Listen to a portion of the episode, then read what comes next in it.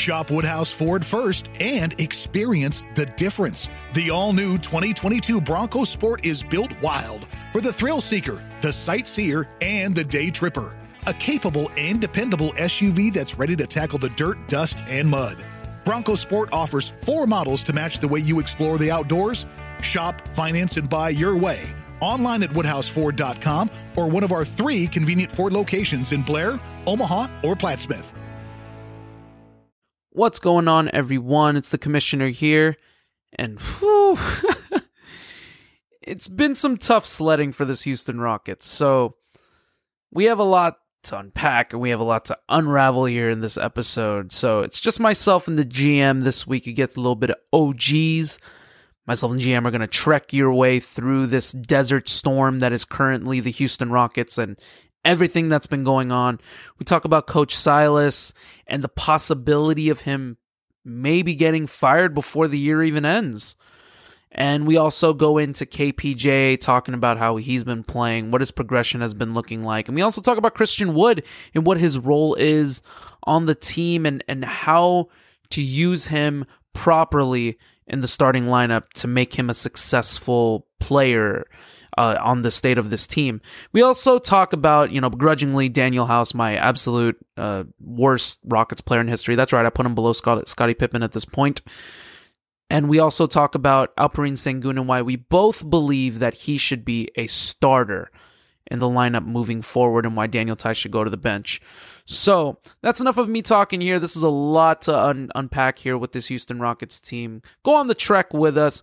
And is this the worst team in NBA history? With myself and the GM right here on the summit. State of mind. Hey everyone, this is Chris Chavez, aka the Nature Boy. Woo! And you are listening to the Summit State of Mind podcast.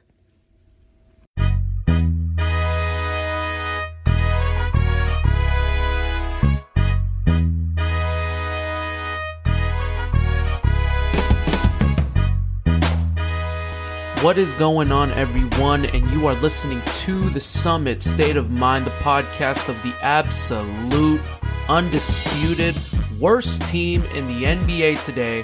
I am your host, your commissioner, Kenny. Of course, with me, as always, it's my brother, my tag team partner, the GM, Justin. Hey, man. We're uh, recording in person. It's just you and me today. You know, I started thinking about. I got over the World Series loss, and I thought I could step into something a little bit more positive, considering that we're a rebuilding team. But uh, huh.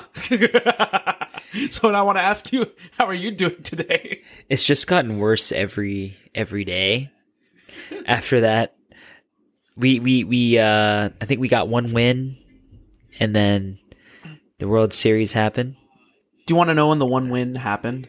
Do you remember? I I think it was against OKC at yeah, home. y- it did, but remember, it was the same night as Game Four against the Boston Red Sox. of the ALCS. ALCS. That is the last Rockets win. I kid you not. so that's like what almost a month. Or Yeah. maybe it has been a month already Yeah. because it's already what, Incredible twelve stuff, right? games lost. Yeah, this is riveting. This, is This what we're here for. This isn't horrible at all. It's just, you know, this team is a mess, but we've been entertained. Not the good kind of entertained, more so the type of entertained where you're there sitting and kind of like crying halfway through, where it's just like, can it get any worse? And then Daniel House shows it up. does. Yeah, there you go. Well, you know what? I think a lot of it there's there's just so much to talk about and there's so much to impa- unpack here. You think that you'd have a lot to talk about concerning a winning team. We've never I don't think our podcast has ever hit this type of low, I suppose. Like well, last year last year, last season, when we were recording, I mean, we were still putting up games. I mean, when Christian Wood was still here, you were dealing with the residual effect of James Harden. yeah. I mean, they Uh, won seven straight after the Harden trade. Yep. Right? And after Wood went down, and then the 20 game losing streak proceeds to happen. John Wall in and out of the lineup. So you know, it wasn't a it wasn't a successful. It was a successful season in getting draft picks, but I don't think I've ever seen anything like this. And it begs the question, GM, and it's going to be the name of our episode. Is this the worst team in NBA history? I mean, we really have to talk about that. If it is the worst team in NBA history, just off the just off the shoot, what do you think? Um, the way that this offense looks and how sloppy our defense is, I would put us up there with possibly the worst team ever in NBA history. I mean, I, I can't even, like, we don't have to look at any of the stats. We just look at the eye test. The effort level is not there. The offense is not there. The team has no identity. None. Don't Our- you worry. I'm gonna give you. I'm gonna drop stats, but go ahead. Go on. I mean, our only net positive for that team is Alpi, Alperen Sengun. He's the only one that we can consider a positive. Like everyone else, you, they step on the court like a Daniel House. It's just like, why? When guys like Josh Christopher should be getting more minutes. Like KJ Martin should be playing more minutes. So it just makes no sense. And let's not even get into it with Stephen Silas. There are people that still want to give him the benefit of the doubt, which I understand. But I, on, in my eyes, I think I've seen enough. Mm. That's just me. Mm-hmm. Is that a bold statement? Uh, I don't know. Maybe, maybe not. We're one in 13. Mm-hmm. Expectations were already low to begin with. So the fact that 14 games in, we're kind of, you know, aiming for the coach to be axed says a lot about what we've seen. And it's just horrendous basketball. Horrendous basketball. Well, let me throw stats at you right here because this is I found this very interesting. They were one they're 1 in 13 currently. No cohesion with the team. If the season goes th- if it go, continues to go this pace, we are set to be 8 and 72. Mm. The worst record officially in NBA history because You we mean 74? Cause, wait, is it eight, 74? eight and 74, you're right. Yeah. 8 and 74. Worst team in NBA history. Um just one game one game ahead of the 1972-1973 Philadelphia 76ers who currently hold that crown Yep. at 9 and 73. So that just goes to that just goes to show but I was feeling inspired by Roosh. Let me throw some some stats at you. but you know, actually, these are just fun stats that I just thought I'd just throw out because I thought they were very interesting. So I think that just so people can get some perspective as to how bad this team is. Dating back from last season, we are seven and fifty-eight in our last sixty-five games. Seven and fifty-eight, 51 games under five hundred, dating back from last year against the Pistons uh, which was last week, we gave up 31 wide open threes when no other team in the NBA has averaged more than 22. We gave up 31 to the second worst, third worst team in the NBA. We committed 17 turnovers in the first half against the Phoenix Suns. 17 in the first half. In the first half, dude. A few days ago. 17 in the first half. Now, the only net positive we've been seeing here is KPJ getting better on his assist to turnover ratio, which is mm-hmm. great. Mm-hmm. Which is great. But at the end of the day, it's only doing, it can only do so much. Yeah. So, th- like I said, there's a lot to unpack here and a lot to unravel. Mm-hmm. You talked about the coach a little bit. We talked about Silas. It obviously has to start at the top. It has to start with him. Rafael is doing what he needs to do. I'm sure he's going to look for some trades. We're going to talk about that a bit later. Mm-hmm. But Stephen Silas right now, he's losing his voice. Rumor has it right now he's already lost his voice in the locker room. Mm-hmm. No one respects him. And it, it looks. Now, granted, okay, a few days ago, I was on the same train as you were in terms of firing Silas. I wanted to fire Silas. I was like, okay, maybe this is it. Maybe he can get through to the end of the season. Then a few game, then a game or two later. Okay, maybe he'll, you know, maybe he'll get fired after the first 50 games. Now I'm like, oh, brother. Does he about to get fired to after 20? Does he make it to 20 before he gets fired? Yeah. I think a lot of that bends on Fertitta, obviously, but I just want to ask you your opinion on Stephen Silas and the culture and the identity that he's trying to define in Houston, if there is any.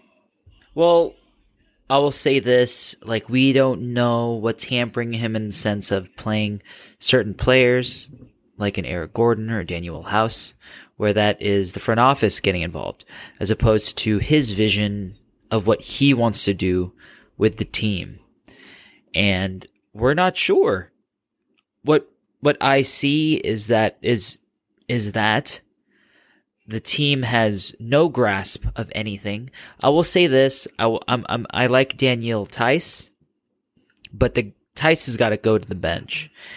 I do believe that it's got to be Christian Wood and Alperen Sengun as in in the starting five as a part of the front court with Jae'Sean Tate. Mm-hmm. Um, if we're keeping Wood, then that's what they need to go with, because the last time I saw from their limited minutes is that the offensive rating is what 10 to 12 points higher with Sengun uh, starting. 12 points higher with Sengun on the floor. Meanwhile, Daniel Theis, I think our net rating, our, our offense rating when he's on the floor is at about like 99, 98, Yeah. 99. And when he's off the floor, we're about 112, 114. I have a lot to say about Daniel Theis. Yeah, I mean it makes sense, but at the same time, you know, like a lot of the shots that Theis is taking are the shots that KPJ is giving to him because they're daring him to shoot. Yep. And so when you have all those offensive weapons and KPJ is being placed in a position where he is failing, um, is Daniel Theis one of the people that you have to look at? Absolutely. The offense is just not working when you have two bigs that don't space the floor like that. Like the other night, you saw Daniel Theis throwing in an entry pass to Christian Wood. Like, what? Why? Like, the spacing on that is terrible because obviously the five is going to help off Christian Wood because they're, they're gonna dare Daniel Theis to shoot the ball. Well, you know what? In terms of Daniel Theis, you know what he is, in my in my humble opinion, Your expert opinion? my expert opinion, obviously, because I have years of experience. He's a backup five at Yeah. best. He's a backup five. You know, he remi- reminds me a lot of. Brad Miller. No, kidding. oh gosh, no. Let's not. Let's not. Let's not. Let's not hamper my boy. I love my. I love the German. Come on now. No, Daniel Theis is a beast. Okay, it's not Brad Miller per se. He reminds me his game because he, he's actually really smart. I think he uses. I think he's actually a really smart player. Hmm. He low key reminds me a little bit of Kevon Looney back when he was a back when he was a backup in Golden State. Really, in actuality, that should be his game more or less. Defensive anchor. Daniel Theis can switch, mm-hmm. but when he's in a system that is, you know, sh- steered towards his success, and when you're having him shoot middies, pick and pop out for 3 mm-hmm. putting him in the corner, it's it's so it's not you know I'm gonna use your word not conducive for success, and on a and that's point number one on Daniel Theis. Point number two on is on Christian Wood. GM, I haven't seen a single pick. Oh my god! And dare I say it, roll. I haven't seen a damn pick and roll to the basket. No alley oop from Hart. Oh yeah, see, look, second nature to me to say Harden. Yeah. Harden to Wood, which we actually saw in the beginning of last season. Mm-hmm. Why? Why is this happening? Why is Wood?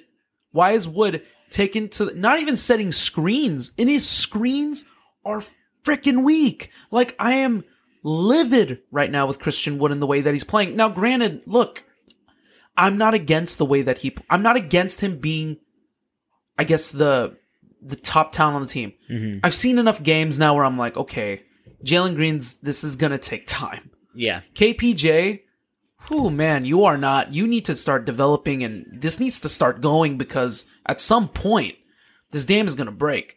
Christian Wood is mm-hmm. by by and large the best offensive player on the team. The team does need to be centered around him. I'm 14 games in. I'm I'm admitting it now. Yeah. It- the team needs to be centered around him. It needs to be centered around his offense. But he needs to be able to set some pick and pick and roll to the basket strong. Just get some easy buckets. He keeps curling off screens, thinking that he's coming off as a guard. He keeps sh- shooting himself off in the post. Post is not even like in the low post; it's like in the high post. And then he, then he'll turn, give it like a little Hakeem move, or move back to the three point line. And I'm like, dude, that is like I understand that you want to create and you want to make plays and you think you're a guard in your mind. But at the end of the day, we need some pick and roll action. KPJ needs a strong screen from Christian Wood when he rolls to the basket. Christian Wood, dude, he's long, he's lanky, Yeah. he's actually kind of strong. There's no one that could stop him on a pick and roll situation. Mm-hmm.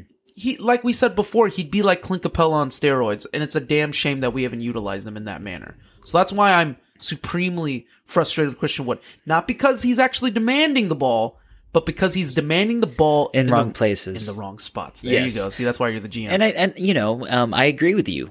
Um, as a team, you want them to get easier shots. I Christian do. Wood is seven feet tall. Don't settle for the three point shot every time. The guy can shoot the ball. He can put the ball on the floor, but when he does it on every other possession, it's a little bit of overkill. You're putting him. You're, he's putting Definite himself in a bad position.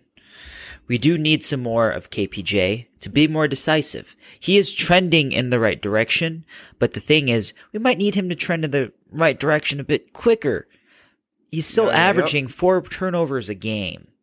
His, his turnovers are going down in the last six, seven games. He's averaging about what, 3.5 turnovers with like five and a half assists, which is good. We're, that's that's we're- what I like to see. we're going to That's a good see stat. that the guy is trending in the right direction. Mm-hmm. It's just a matter of making sure that we can keep it going in that way. Yeah, I agree.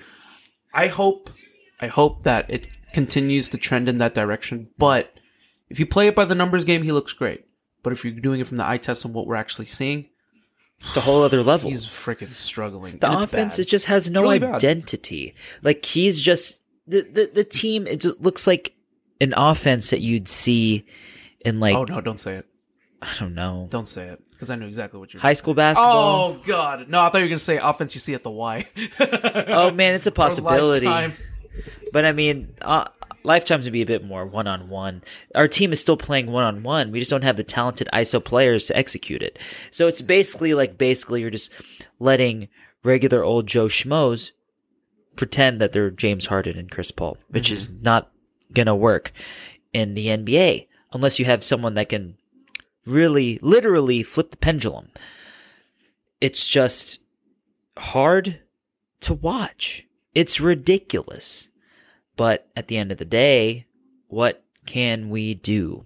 This is why we're just here to tell you what we see based on our eye test. And just the fact that this team is such a mess. Like there there are some positives here. Like you said, Christian Wood's offense. When it's good, it's good. Yeah, no, it's great.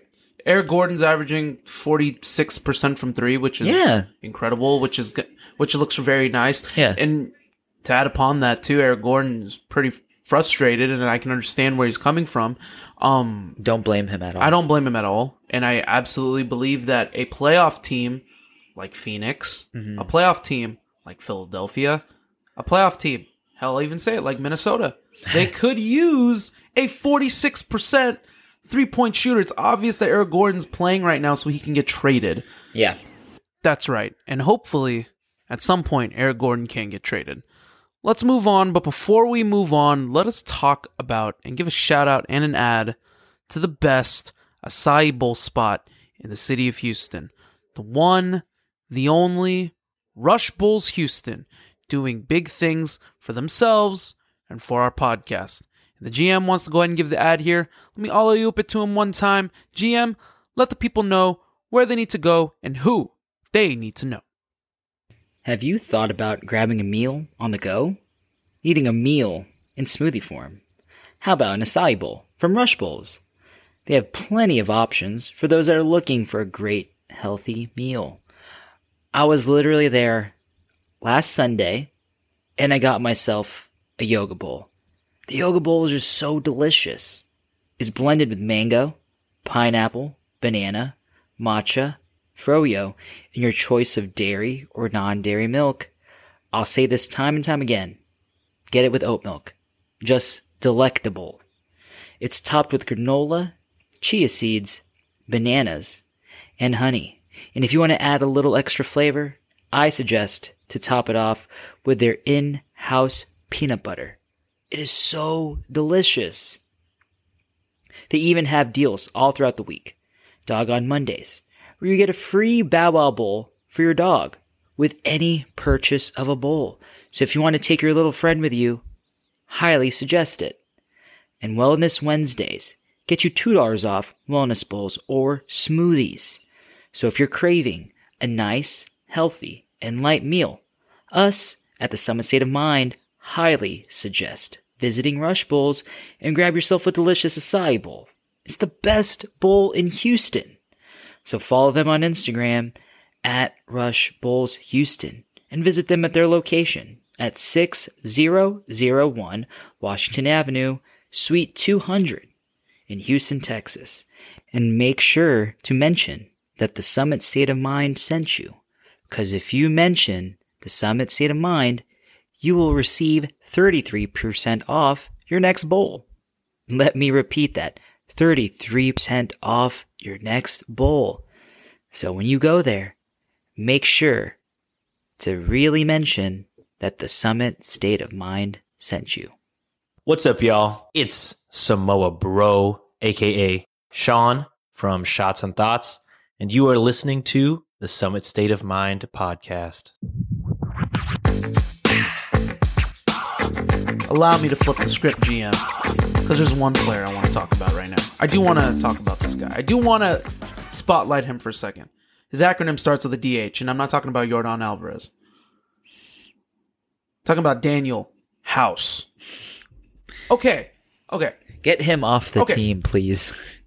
I don't give a crap. Okay, and I don't understand it. People thought on Twitter they were seeing him. Oh, he looks great. He looks best shape of his life. I remember I saw these uh, quotes. Oh, he's in the best shape of his life. Oh, he's doing the training camp. I saw footage of him. Oh, he- when you were there playing King of the Hill. Oh, he was ripping uh, KPJ and Christian Wood and all these other players. Oh, his step back looks insane. Oh, this is going to be Daniel House's career year. I said it the whole time. I was like, okay, okay, let, like keep that same energy. keep that same energy when the season starts because I know this direction. I can guarantee you. And I saw the footage of him and I mm. wasn't impressed. I wasn't as impressed as everyone else was. Stephen Silas raved about him. Yeah. All the Rockets media reporters raved about him that they saw him at the training camp. They thought he was going to play well. Look how he played now. Well, look at how it started at training camp. My man started, or media day, my man talked about his album more than he talked about playing the game of basketball. Look where he is now, GM. He's only averaging four points a game. He's averaging 28% from the field. Mm-hmm. He's averaging 28% from the three point line. And oh, oh, oh, dare I say, man, look, look at me, look at me getting ahead of myself. Daniel House is doing something well. 87% from the free throw line. Absolutely riveting stuff. Wow. He made he makes he makes one free throw a game at 1.1 attempts.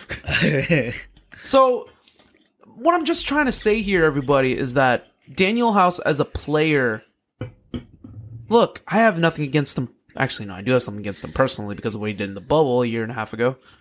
But what now mm-hmm. my issue with him is the fact that he is getting in the way of players that can at least give you help not or at least KJ. Martin? a development Yeah. kj you have kj martin oh god i'll even say it david nwaba to a degree but for god's sakes what the hell is usman garuba you know what i mean like like he's not gonna kill anything for you for god's Yeah. sakes and you know granted he did go down to the G League uh, today. Thank God he's going to get minutes down in the G League, and I'm very happy for him. But bottom line here is that he takes away minutes from these people that need to develop, that need to develop a chemistry. House is not your long term option. House is someone that maybe they could, they were, I think they were trying to spotlight him more, give him a little showcase so he can get traded. Yep. And it's obvious now, even with his three million, three point five million dollar salary, Nobody wants him. no one's gonna want him. I wouldn't want him. Yep. So you know what I mean? Like these these stats are horrendous, and it doesn't even tell the story of on the court. I mean, for God's sakes, he had a what is it? Yesterday, he had a step back three That from the corner that airballed. Yep. I mean, come on, GM. Like, we we're, we're we're starting to encounter some terrible issues here that are far beyond the X's and O's of basketball. Yes, absolutely. The guy is a detriment when he gets onto the floor. The offense becomes stagnant. He makes terrible decisions with the ball in his hands, and he just plays selfish. Like, do we really have to bring certain things up? Because I mean, at the end of the day, he's doing absolutely nothing for this team. Nothing. He's a net negative. And he's I'm telling you, he's probably a bad influence in the locker room too. Especially with everything that he, with that dumb shit he pulled in the uh In the bubble. in the bubble. I'm telling you, he's probably pulling some dumb shit right now. And, you know, sure, he, he blocked two. Is it Red 94? He's like, oh, man, you always talking shit. Okay, bring that noise. Well, block us too, Daniel House. Yeah, absolutely. Because I'm I'm in that point. I'm in that realm now too, and then that's the last we'll speak of Daniel House on this podcast until he and that officially announced a trade. And I swear to you, Justin, on the day that he gets traded, mm-hmm. on the day that he gets traded, we will record, and I will, and I will. I don't know. I'll do something. I'll do something hilarious for the for the for the Summit fans. I'll do something hilarious. I, I guarantee, guarantee it. That will do something. And the day he gets traded and or released, whichever comes first Yeah. but it's it's it's bad right now. But you know, we're talking a lot about the negatives of the Rockets. Uh-huh. Okay, there's a lot. There is a lot more. Ne- there are 13 more reasons to be negative than it is, and only one reason to be positive. Because of the one win, obviously, that we got. Well, Yeah. redemption time is going to come around, and we'll talk about that later on because we do have another game with OKC that's going to be coming up. Uh, tomorrow. Maybe that'll be win number two. tomorrow? Yeah, Yeah. tomorrow. So maybe that'll be win it's in Oklahoma two. City, right? Yes. Oh, maybe we'll we'll most- get a road win. Highly unlikely. Highly doubt it. But I think what I want to see. Okay, well, GM, if you're Silas and you're feeling like you're in the hot seat now, Mm-hmm. let's say I don't know. You ever remember the jersey on Disney Channel? Oh yeah. Do you remember when you put on that jersey and you, you think really hard and then you turn into that character? Yeah. Okay, so let's say you put on the jersey and then you think really hard and then you become Stephen Silas, right? You know what I mean? Okay, so That'd let's be, say a, you become that'd be a really disappointing thing I'm- to I'm turn just- into. I'm just saying, you, oh, you could have been any athlete in the world. I'm, I'm Stephen Silas. okay, well, hypothetically speaking, before I give you the, this hypothetical, who would you want to be?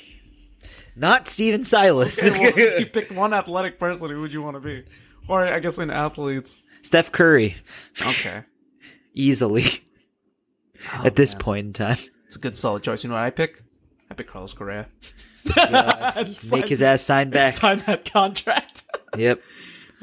And but um No, but um let's say hypothetically you put on the jersey and, and yes, to the sheer disappointment of of yourself, you become Stephen Silas. So if you're Stephen Silas as of this moment, there's a lineup change that needs to be done. Mm-hmm. But I'll go even step further than that. If you're Stephen Silas, do you go to the office and do you say, Hey, we got nothing to lose? do you want to let John Wall off the leash here? You know what I mean? Like, like, like, I'm just, I'm giving you the possibilities. Yeah. Possibilities are endless, endless basically. Let's say the, uh-huh. the, the shot's in your hands. What lineup changes would you make? Okay. Obviously, the first decision that I would make is the one that I talked about earlier. Alperen Sengun gets inserted into the lineup over Daniel Theis. Daniel Theis comes off the bench. In regards to your comment about John Wall, as much as I'd love to see John Wall improve this team, is it really worth seeing this team improve from like a seven win team to like a 15 win team? No, not at all. But those- so eight- my I'm sorry, opinion, my opinion on John Wall uh, playing is a negative. Let's keep it, keep the same energy. Um, let's try to trade him. But I mean, I, I would say this though: the positivity that could come from him playing would be the guy that quote unquote saved our season, correct? And that he would be a game changer. If teams see that, would they feel more inclined to trade for him? Possibly. With the price tag, probably not. But it would help his value. Immensely. Yeah, absolutely. But at the end of the day, what would I do? We're committed to KPJ at the point guard. We're going to leave it there. Um, as a coach, I'd probably try to put him more in positions of where he doesn't have to think too hard. Let's let him go downhill. Let's let him drive to the basket and let him make the decisions. Um, you can see that he's still thinking out on the court, but the game is slowing down a little bit. But just not enough to where he can play a lot more mistake free basketball. We'll have to wait and see. But for me, I'd try my best to run a lot of KPJ going downhill. That's where he operates at best. Maybe let Alp um, operate the offense at the top of the key.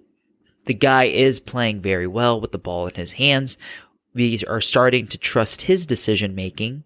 So maybe we can split a little bit of those duties and allow KPJ to also spot up and take shots. Because maybe if he does, maybe he hits some, let's say, for example, maybe it can help build his confidence. Maybe that's all he needs. Well, you know, KPJ KPJ alone is. I mean, he's never he's never gonna be a pure point guard. He's never gonna be mm-hmm. Chris Paul. I mean, that Yeah. that was never his bread. That's never his bread and butter to begin with. Yeah.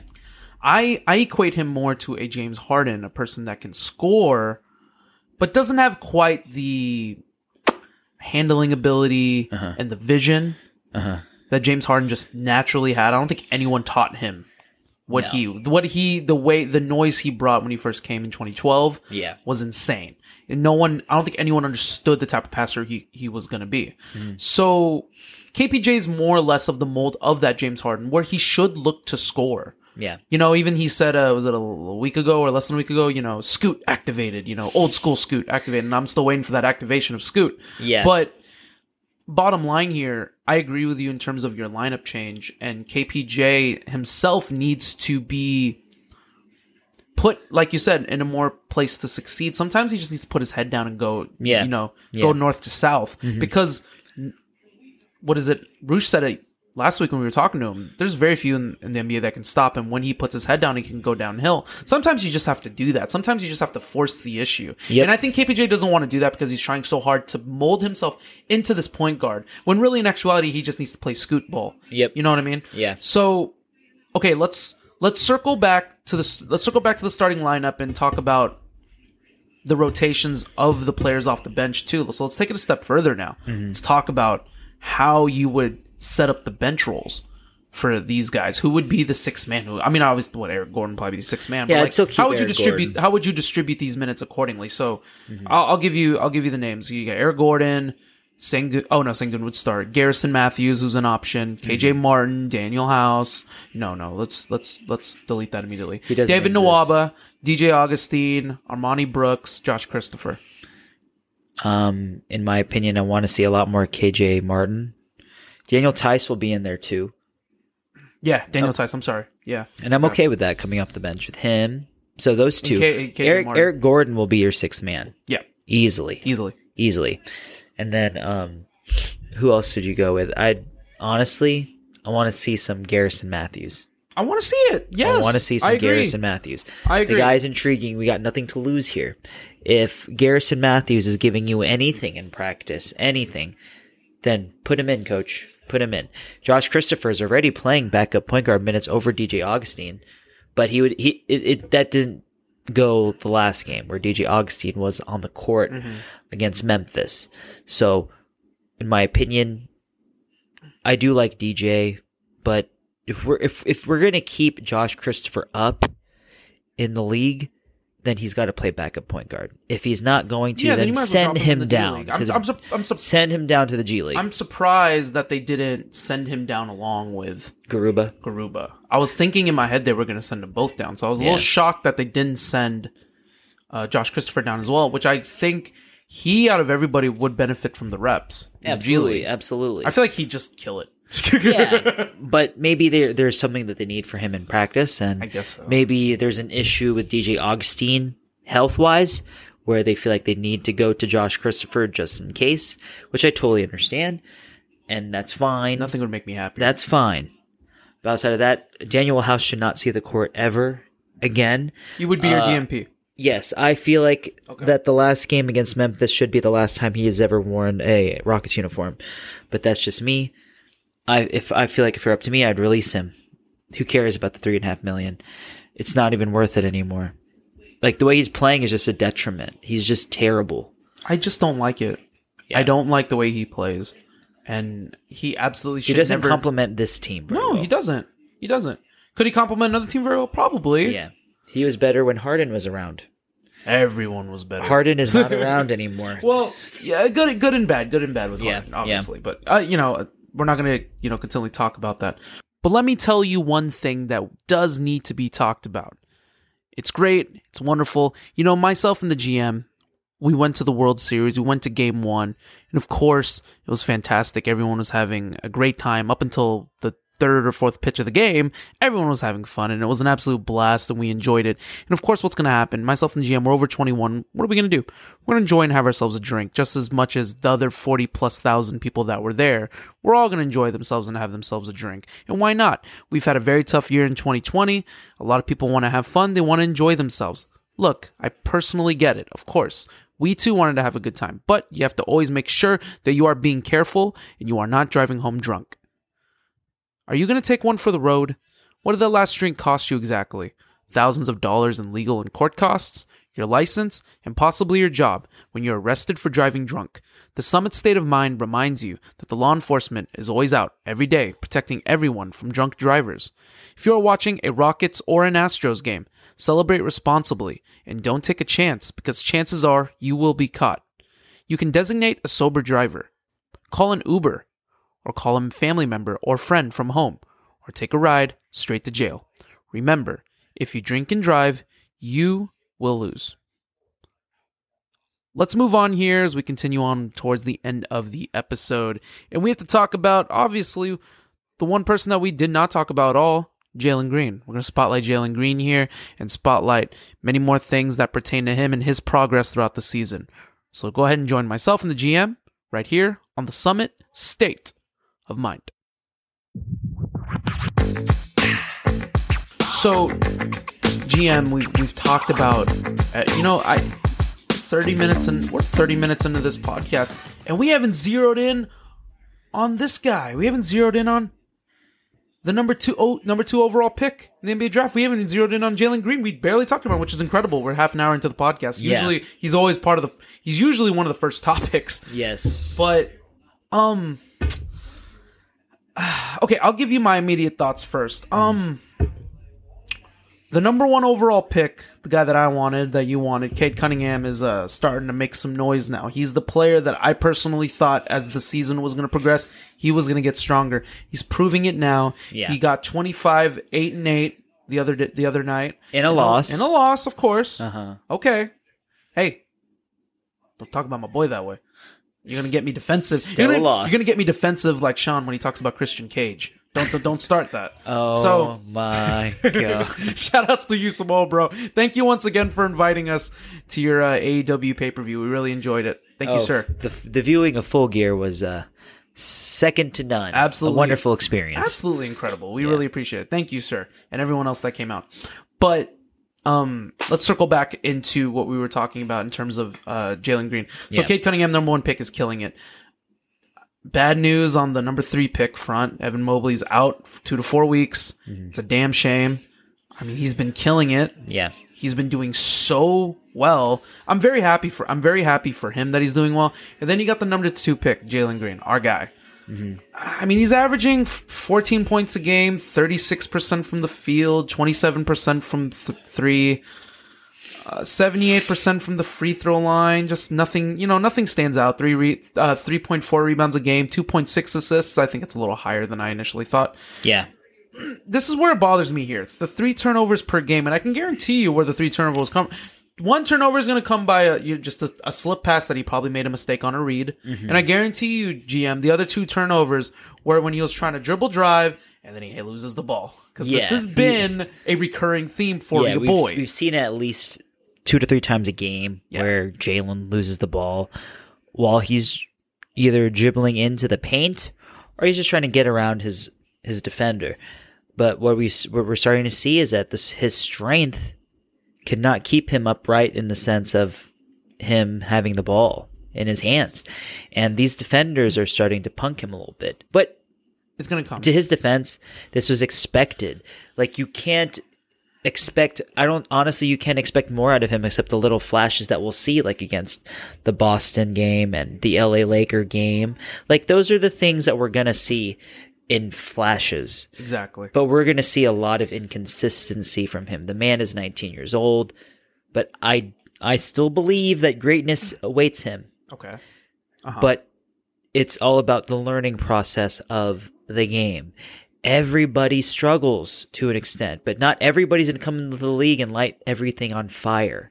Evan Mobley was a pleasant surprise for people. So obviously everyone is upset and up in arms. Should have gone Mobley. Let's not get it twisted. Mobley would have been a great player, but alongside Christian Wood, no. He would have been getting 18 minutes a game Mm-hmm. and he would probably be averaging five points with then- the Rockets. Yep. Exactly. So all I'm saying is it's all about who you're playing with. he's playing with some good players over there in Cleveland, and that team's been together for quite a while. He seamlessly fit into what they were doing. So kudos to him.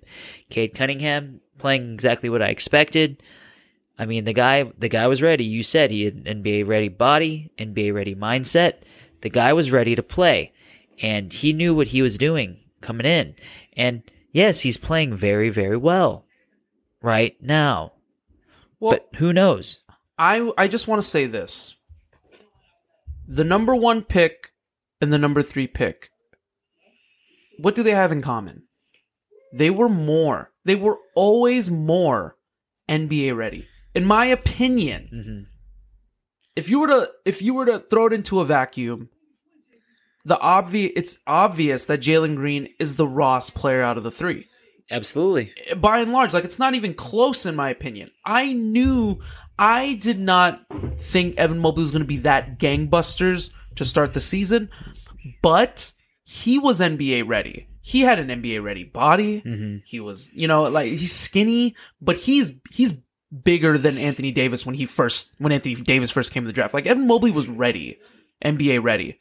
Cade Cunningham, uh, you can just go back to our past episodes and just and talk about how much we raved about him. And Yeah. he proved it against Houston when he was able to make big bucket after big bucket after big bucket, huge threes down the stretch, a big layup over Jae'Sean Tate, the ability to make separation off his dribble, Yeah.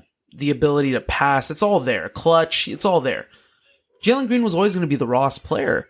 And I don't think people tend to forget that. You know, like I, I said it last episode, we're, we're in an era of instant gratification. Mm-hmm. Could you imagine what the Twitter sphere would react if Yeah. Kobe, you know, in 1996 when Kobe got drafted, because he wasn't playing Yeah. super, super well to start. Now, granted, I'm not saying, I, I, I don't know what the stats are. We I can't to pull it preface that. I can't preface it exactly. But I can say that Yeah. by and large, he is the Ross player in the NBA Yeah. draft, and you're seeing it. But will, will you say that uh, Cade and Evan Mobley both benefited from playing college basketball, where Jalen Green went to the G League immediately? And we can argue that the G League is supposed to prepare you better than college. But what I'm seeing thus far is that the college ranks is better in regards to your progression. You- so, in my opinion, Jalen Green is a year behind than Mobley and Cade Cunningham. And I mean, I don't think it's his fault. I just think he he he believed he made the right choice for himself. I get that. Mm-hmm. But what I'm seeing is that like who was the other guy that who, who played with him? Jonathan Kuminga? Yeah, and Kuminga is playing fairly solid for the Golden State Warriors, but you see who's playing alongside against Oh, is I Steph mean, Curry. anyone. Yes. play- For God's sakes, Gary Payton Jr. is killing is it. killing it. Yes. So you know what I mean? Like that guy never had an opportunity in the NBA. So that's where I'm just saying is that Jalen could be behind the eight ball there. Just like how Kobe came straight from high school, he was behind the eight ball as well. So as long as he has the work ethic, like our boy the professor suggests he does, like a Kobe mentality, then can he get there? Absolutely. if he Will has he? a, yeah, if he has the Kobe mentality, Yes. he will get there. But very few, not even living today, but even tho- those who have ever, every human that's crossed this world is very few of them have ever had the Mamba mentality, and the ones that mm-hmm. have had the Mamba mentality become legends. Yep. You know what I mean? So I agree with you completely. And I'll even add it, I'll even go a step further, GM, and I'll give you a hot, I'll give you a hot take that might piss some people off. Mm-hmm. I think, I think, in my opinion, the diva route is to go to the G League Ignite. It's the people that want to make money right away, which I don't Yeah. fault them for. Yeah. He probably made the best decision for himself. for Yeah, his yeah. I'm not faulting him for that. But at the end of the day, Mm-hmm. did it did you know what I mean? Like did it damage the progression? I think Yeah. it did damage it to a degree. And you're right. And I've never thought about it like that. See, that's why you're the GM. You just Mm-hmm. so you're always planting facts in my head. He's a year behind now. Now he's at a year behind schedule. But look, I mean, I'll say this: he's averaging 14 points a game. That's not Mm-hmm. Yeah, bad. I it's thought not- it's not the bad. way he looks. Sometimes it looks like he should only be averaging eight or nine, Yeah. but he's actually averaging 14, and it's not bad. honestly seeing 14 is a little surprising based on Right? what we see on Right. the court um it the 14 doesn't translate just based on the eye test but let's also preface this by stating that we are watching games that are just lost with like eight minutes left in the third. So obviously there are things that are happening where Jalen could get some buckets in crunch time. I don't know, not crunch. I'm sorry, in scrub time. Yeah, yeah, you know. time, yeah. So I don't know, but the 14 points is, is is not bad, like we said. You know, those are still pretty solid stats based on where he's coming from. So, you know, I I just think that the man might be a year behind. The G League is still a good place, but you're not facing the best young talent out there. Cade Cunningham lost in the second round of the NCAA tournament. Mm-hmm. Evan Mobley lost in the Sweet 16. So when you're when you're watching these guys, they've played in big games, in big pressure moments with full crowds. They have. They have. Jalen was playing for the G League Ignite. in a bubble. And who was watching them? Nobody. He was not really put in positions of reality. You know, I think, and I think on top of that, the body type itself, which I think will come around, Yes. It will come around in due mm-hmm. time. He's only 19. I mean, for God's sakes, he's still uh-huh. two years away from drinking. So you know what I mean, drinking legally. Yeah. So there's still ways ways to go with him. Yeah. The, the the turnovers, like, look, when he dribbles and he loses the ball, a lot of it is just him getting punked. Like, no muscle. Yeah. And this was always going to be the recurring theme. Like Yeah. I knew this. I saw mm-hmm. his body type and I was like, "Oh man, Jalen, you are in for a rude awakening when you enter the NBA." Because I already knew he was going to get punked. Mm-hmm. You got you got players that you know you got players the size of a PJ Tucker, size of a James Johnson. They're going to be coming at him constantly every single game. Yep. You're playing against the top talents in the entire world here. So it's going to get worse before it ever gets better. Yep. Jalen Green will never be, oh, I pray to God he'll never be, he'll never be a Jonny Flynn or a Sebastian Telfair. Yeah. God, I hope not. but I don't think he will. I think he has too much natural ability. Yeah. But he doesn't need to hit the weight room. It'll come in due time. Maybe in games 40 to towards 50, maybe he'll start, it'll start clicking and the game will, you know, we say this all the time, GM, when we play basketball, you know, we play basketball weekly. We play every night, every Friday night. Mm-hmm. The game, is it faster or slower? It starts to it It's starts slow. to slow down. It's for you. slow. Yeah. I, I never rush. Like it's Mm-hmm. incredible when you just play basketball, all the reps you get in week in and week out. The Yeah. game just is never fast. Yeah. And I think Jalen, the game moves fast. Mm-hmm. It's, in my opinion, it's like 70% mental. Oh, what is that saying in Little Giants? Uh, it's 80% mental and 20% physical. Yeah, It's like those lines, 70% mental, in my opinion. And I think that once he slows down Yeah. in his mind, Mm-hmm. that is when the progression will get better. Aaron Brooks, from his first year as a Rocket, the 22 game win streak, Mm-hmm. Yeah. the difference between that first year to the second year when we acquired Run Ron Artest and got 53 wins, Mm-hmm. what was his biggest adjustment? You know what he said? The game slowed down. Yep. He said that did wonders when the game slowed down. And look where it bought him. It bought him a starting spot in a starting lineup with Tracy McGrady, Ron Artest, and Yao Ming. So you know what I mean? Like that goes to show how crucial your mentality is. Yeah. So it's something that I think will come in due time. Mm-hmm. He, he definitely lost a year though in the G League, and I think you and me both are on the same level on that point, and I totally agree. So I have a question for you, GM. Mm-hmm.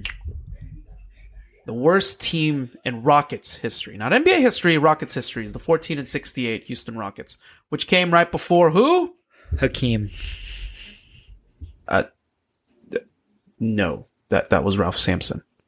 82, 83. Oh, that was the Sampson draft. That was the okay, my apologies. draft. My no, you're okay. You're okay. But yes, it was the Ralph Sampson draft. So the one you right before. 14 Okay. and 68. Yeah. Do we beat that record? Oh, absolutely. I would put money on it. It'll be obliterated. Yep. Oh god. Do we hit double digits at least? Yeah. Do you think we'll hit 10 wins? Yeah, we're gonna be the opposite of the '96 Bulls. Damn. Seven, 10 and 72. Dude, knowing our luck, watch us go 10 and 72 and get like the fifth pick in the NBA draft. Don't we don't need that negativity in this world. Don't right, put I'm that sorry, energy out there. I'm the commissioner. Don't worry. I can, I can, I can, uh, I can change some shit. I can, you know, m- Yeah, mess up the little, uh, trade. Yeah, put an extra bit of ping pong balls for the Rockets. God. So, okay, before we close out here, I do just want to talk about this because this is obviously um very big in the front. Let's step away from the Rockets just for just for now because we've talked we've talked about the Rockets enough Ad nauseum. ad nauseum. yes, I, I I think I I think I might have uh, dry heaved three or four different times. God. but I do want to talk about this because this is very this is very important. The juice box, the Houston Astros here. hmm I'm starting to see some stuff, you know what I mean, in terms of Carlos Correa. By the time that we record, I don't know, our next episode, which will be next week. hmm I mean, does he sign a contract anywhere? What do you think? I will say that his decision will have been made by next week. Oh God. Am I celebrating? Am I recording in a Correa jersey? Or am I recording next to a burnt dumpster fire? With Correa's jersey in it.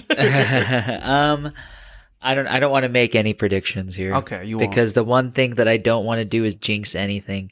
I'm hopeful. I want him to stay, but I'm afraid if I make that, if I say that, then I feel like I immediately put negative juju out there. I'm trying to do everything in my power to just to keep Let's positive do it. and Hell that yeah. the man stays. Pay the man, Jim Crane. Pay the man. The question is, are they willing to give him enough years to where he wants to stay? Solid, solid. I agree. I hope they I hope he resigns. I'm not very hopeful at this point, Mm. but hey, anything can happen at this anything can happen. So GM we went to before we close here and go home on the pod, hmm we also we went to what was it? We went to a wild we went to Wild West. Was that what it was called? Wild oh, West? Wild West Brewfest. Wild West Brewfest. hmm we can't divulge too much information about what what what's been going down in the lab but what can you tell the folks that are listening to this pod right now what's what what what could we what could be on the way for summit state of mind and for our listeners Oh, I, I I don't know. some stuff I, I I I guess you know. Let's uh, let's uh, not um give too much away, okay but we can just say that we're hopeful that there are more exciting things in our future. exciting guests Yes, that will be on the way yes. and we are absolutely excited for it. This is going to be a big time and a big moment for our podcast. And we just wanted to share, you know, a personal thank you to each and every one of y'all that has continued to support us because of the fact that, you know, we there's a lot of stuff that are that's going down from the mines to our networking and I'm telling y'all right now, this if you want to come up with us, this is the time is now to start going in with us on this ride because by this time next year, who knows where we can be. And I'm not trying to count my eggs before they hatch, but at the same time, big things are coming in a way for our podcast. And I know that it's going to be very big and it's going to be exciting. And we're going to have some exciting guests coming on as we continue to, you know, pull forward here. You know, we had Chris Rodriguez the other week. We had Arush Williams another week. So, you know, we're just continuing to pump out guests and we wouldn't be doing this if it wasn't for y'all. So mm-hmm. we always appreciate y'all supporting and continual support for our podcast. And you know, there's we can announce that there's merch on the way. There will be merch coming, and you guys just have to keep your eyes peeled for that. And there's going to be a lot of great stuff happening. But for in the sense of Houston Rockets listeners, even though our team is bad, keep up with the pod because there's still good stuff to talk about. Even though you you can hear us rant about the pain of the Rockets, or you can hear us talk about the joys of one single win. right? Absolutely. Okay. Great. Thank you. Yeah, you did not look psyched at all when I said that. So we just wanted to say thank you to each and every one of y'all. And big time thank yous to y'all for continuing to listen to our podcast. Oh, before I go home, is there anything else that you wanted to say before we close here? Now, hopefully, we can get a win tomorrow. I'm gonna say I'm gonna I'm gonna I'm gonna. right, put our prediction right here. Let's go. my prediction OKC. is that Rockets. the Rockets beat Oklahoma Let's City go. tomorrow in Oklahoma City. Sorry, two wins are against one. Alperen Sengun is the starter. Daniel Theis goes to the bench. KPJ has a breakout game. Sengun has a breakout game. We win by five points.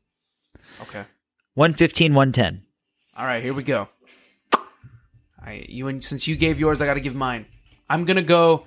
Houston Rockets are gonna win 122 to 104. It's gonna be an 18 point win, Wow. and I think Alperen Sengun, game of his life. career This right here is for Kobe. 24 points, Oh, God. eight rebounds. I guess we'll see. 24 points, eight rebounds, four assists, maybe. And hopefully a win that'll take us from 1 and 13 to 2 and 13. I'll take what we can. we'll take what we can, absolutely. So, once again, let's go home here on the pod. GM, thank you once again. Thank you. It's always a pleasure, good sir. Recording in person with you. It's always a blast. Always a blast from the past and the present. Getting getting to uh, record with my boy, my brother. So as we go home here, thank you so much to everyone that's continued to support, continue to listen to us. Follow us on Instagram at Summit State of Mind underscore pod or on Twitter at Summit SOM pod as we continue on the come up with our podcast with more exciting things to come your way. Episode 55, 55, that's right. Uh, Eddie House episode. Wow. wow. Eddie- Not even a former Rocket. Not even a former Rocket, but I can't think of any Rocket with the number 55. I'd have to really think about that, to Yeah, okay, well, you you. can come back to me later if you can think of anything else. So, the Eddie House episode. Good. Number 55 for you boys. Thank you so much to everybody that's continuing to support and listen to us. With this pandemic going on, please make sure that you are washing your hands. Please make sure that you are wearing a mask if you're not feeling well. Make sure you're taking care of yourselves. And most importantly, in this day and age, make sure that you are taking care of each other. So, as we, go home here, we're going to say goodnight to each and every one of y'all. For myself, the GM, on the sign off, take care. We'll see you next week. Progressive presents today's to do list for your cat. Take a nap, meow till I get food, get food, walk away from food, move to couch, see human, give cold shoulder. Take a nap, meow till I get Your food. Your pet has a very busy schedule, so it's up to you to make sure they're protected. That's why Progressive Car Insurance covers your pets for up to $1,000 if they're ever in a car accident with you. Move to couch, aggressively clean myself. Take a nap, meow till I get food. Get coverage for your pets with anti-auto policy from Progressive. Progressive Casualty Insurance Company and affiliates. Coverage for cats and dogs included with the purchase of collision coverage and subject to policy terms. The Summit for, for, for, for Life.